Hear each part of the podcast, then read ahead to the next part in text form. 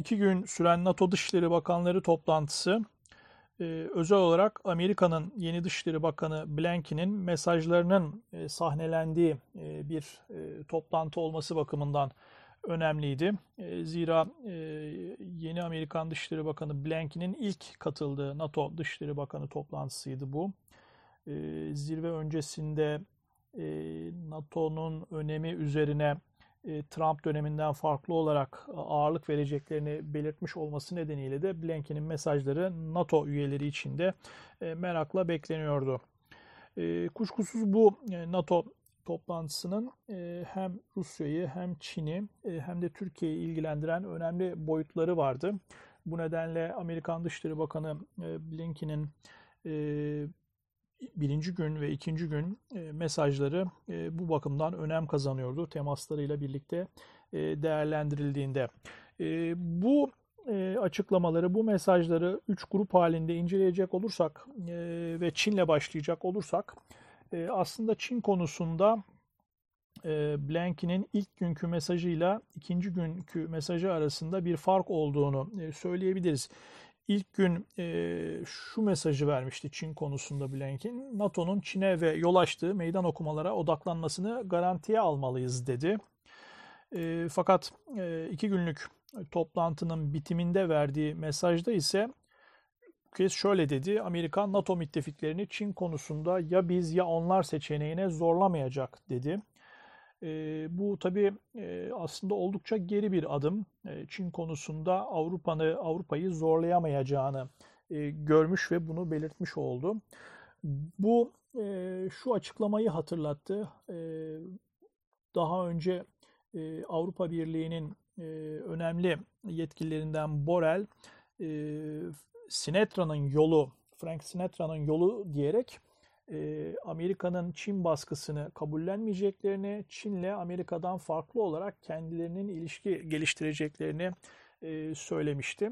E, dolayısıyla Blinken'in bu NATO Dışişleri Bakanları toplantısında NATO müttefiklerimizi Çin konusunda ya biz ya onlar seçeneğine zorlamayacağız demiş olması Borel'in bundan yaklaşık 6 ay önce söylediği Sinetra yolunun kararlılıkla savunduğunu e, Amerika'nın bütün itirazlarına rağmen Çin'le kendilerine ayrı bir yol tutma e, kararlılığını e, uygulayacağını göstermiş oldu. Bu bakımdan NATO Dışişleri Bakanlığı toplantısı Çin konusunda önemli bir gelişme kat edememiş diyebiliriz. Fakat Rusya konusunda çok ciddi tehditlere sahne oldu bu toplantı. Özel olarak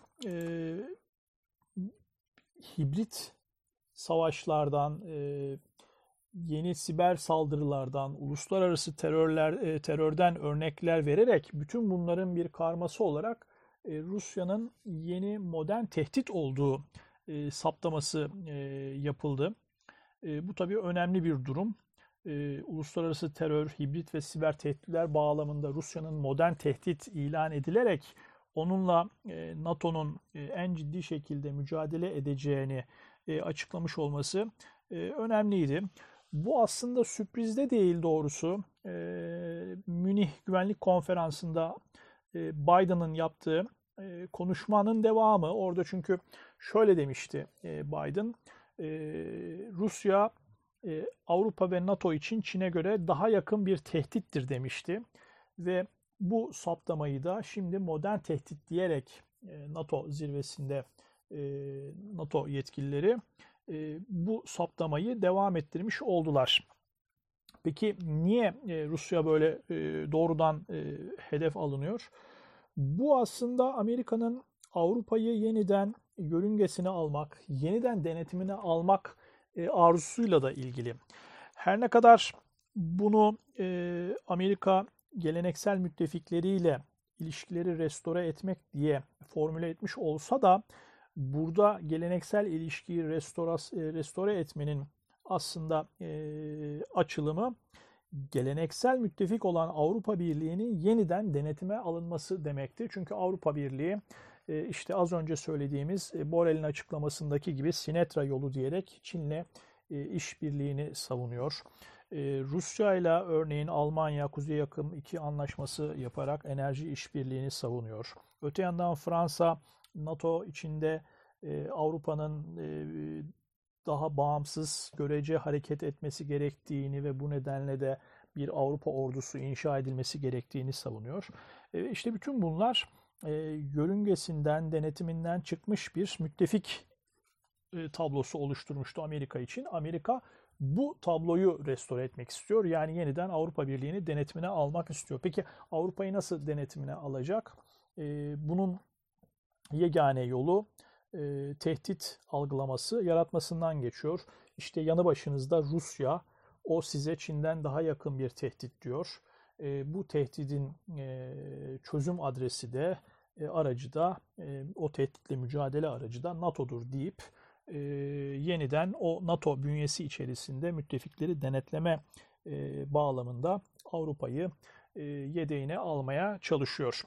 E, bu nedenle de Rusya'ya oldukça ağır ifadeler var Amerika'dan.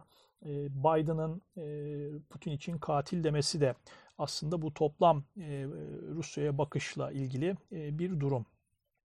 Şimdi tabii bunu e, sahada da uygulamaya geçtiğini söyleyebiliriz. E, Amerika'nın ve NATO'nun. Özellikle geçtiğimiz hafta e, Karadeniz bölgesinde ciddi askeri hareketlilik oldu. NATO üyesi ülkelerin savaş gemileri, başta Amerika olmak üzere sürekli boğazlardan geçerek Karadeniz'e girdi çıktı. Burada NATO Genel Sekreteri Stoltenberg'in açıklaması olmuştu. Rus tehdidine karşı Karadeniz'deki varlığımızı arttıracağız diye. O açıklamanın ardından da içlerinde Türk savaş gemisinin de olduğu bir NATO filosu örneğin Gürcistan'a gidip tatbikat yaptı. Sonra Ukrayna'ya giden NATO gemileri var. Orada Ukrayna ile tatbikat yaptılar. Ve bütün bu Karadeniz hareketliliği esas olarak Amerika'nın NATO üzerinden Rusya'yı hedef almasının sonuçlarıydı. Bunu ve işte az önce söylediğimiz Rusya'yı modern tehdit gören yaklaşımı birleştirdiğimizde bu tamamen Avrupa'nın Rus tehdidiyle Amerikan yörüngesine yeniden sokulmasının bir yolu, yordamı olmuş oluyor. Çin ve Rusya'nın ardından tabii ülkemiz Türkiye ile ilgili NATO'daki duruma da kısaca göz atalım. Burada Türkiye ile ilgili önemli mesajların olduğunu öncelikle söyleyelim. Amerikan Dışişleri Bakanı Antony Blinken önemli bir açıklama yaptı. Şunu söyledi. Türkiye'yi ittifaka demir atmış halde tutmakta Amerika'nın ve NATO'nun büyük çıkarı var dedi. Bu Türkiye için aslında e, yeni Amerikan yönetiminin attığı bir çengel olarak değerlendirilebilir. Fakat tabii aslında bu açıklamada bir sürpriz yok. Bu açıklamanın e, benzerini daha önce e, yapmıştı Blinken. Nerede yapmıştı? Kendi Dışişleri, Dışişleri Bakanlığı'nın onaylanma sürecinde Amerikalı senatörlerin sorularına verdiği yanıtlarda bunun cevabını vermişti. Orada esas olarak şunu söylemişti biz Türkiye'nin daha fazla Rusya'ya yaklaşmasını sağlamaktansa batıya dönük onun tutmalıyız yönünü Atlantik'te tutmalıyız demişti. İşte Amerika'nın Türkiye ile ilişkilerini esas olarak hangi bağlamda ele alacağının ilk işaretiydi o. Bu NATO Dışişleri Bakanlığı bakanları toplantısında da benzer yaklaşımı Blinken'in sergilediğini görüyoruz. Kuşkusuz NATO Genel Sekreteri Jens Stoltenberg'in açıklamaları da o minvaldeydi. Blinken'le paraleldi. O da Türkiye övgüleri yaptı. Özellikle Türkiye'nin uluslararası terörle mücadeledeki çok çok önemli bir rolünün olduğunu söyledi. Diğer yandan özellikle Türkiye'nin NATO üyesi olarak NATO'nun Suriye ve Irak sınır rığında bulunan bir ülke olarak çok önemli bir işleve sahip olduğunu, mülteci barındırması nedeniyle çok çok önemli, değerli bir müttefik olduğunu belirtti. İşte bütün bunlar aslında e, çeşitli sorunlar, S-400 gibi konuların, konu başlıklarının olduğu Türk-Amerikan ilişkileri sorunlarında e, Amerika'nın ve NATO üzerinden özellikle Türkiye'ye bir çengel attığının da işaretleri olarak okunacak açıklamalar bunlar.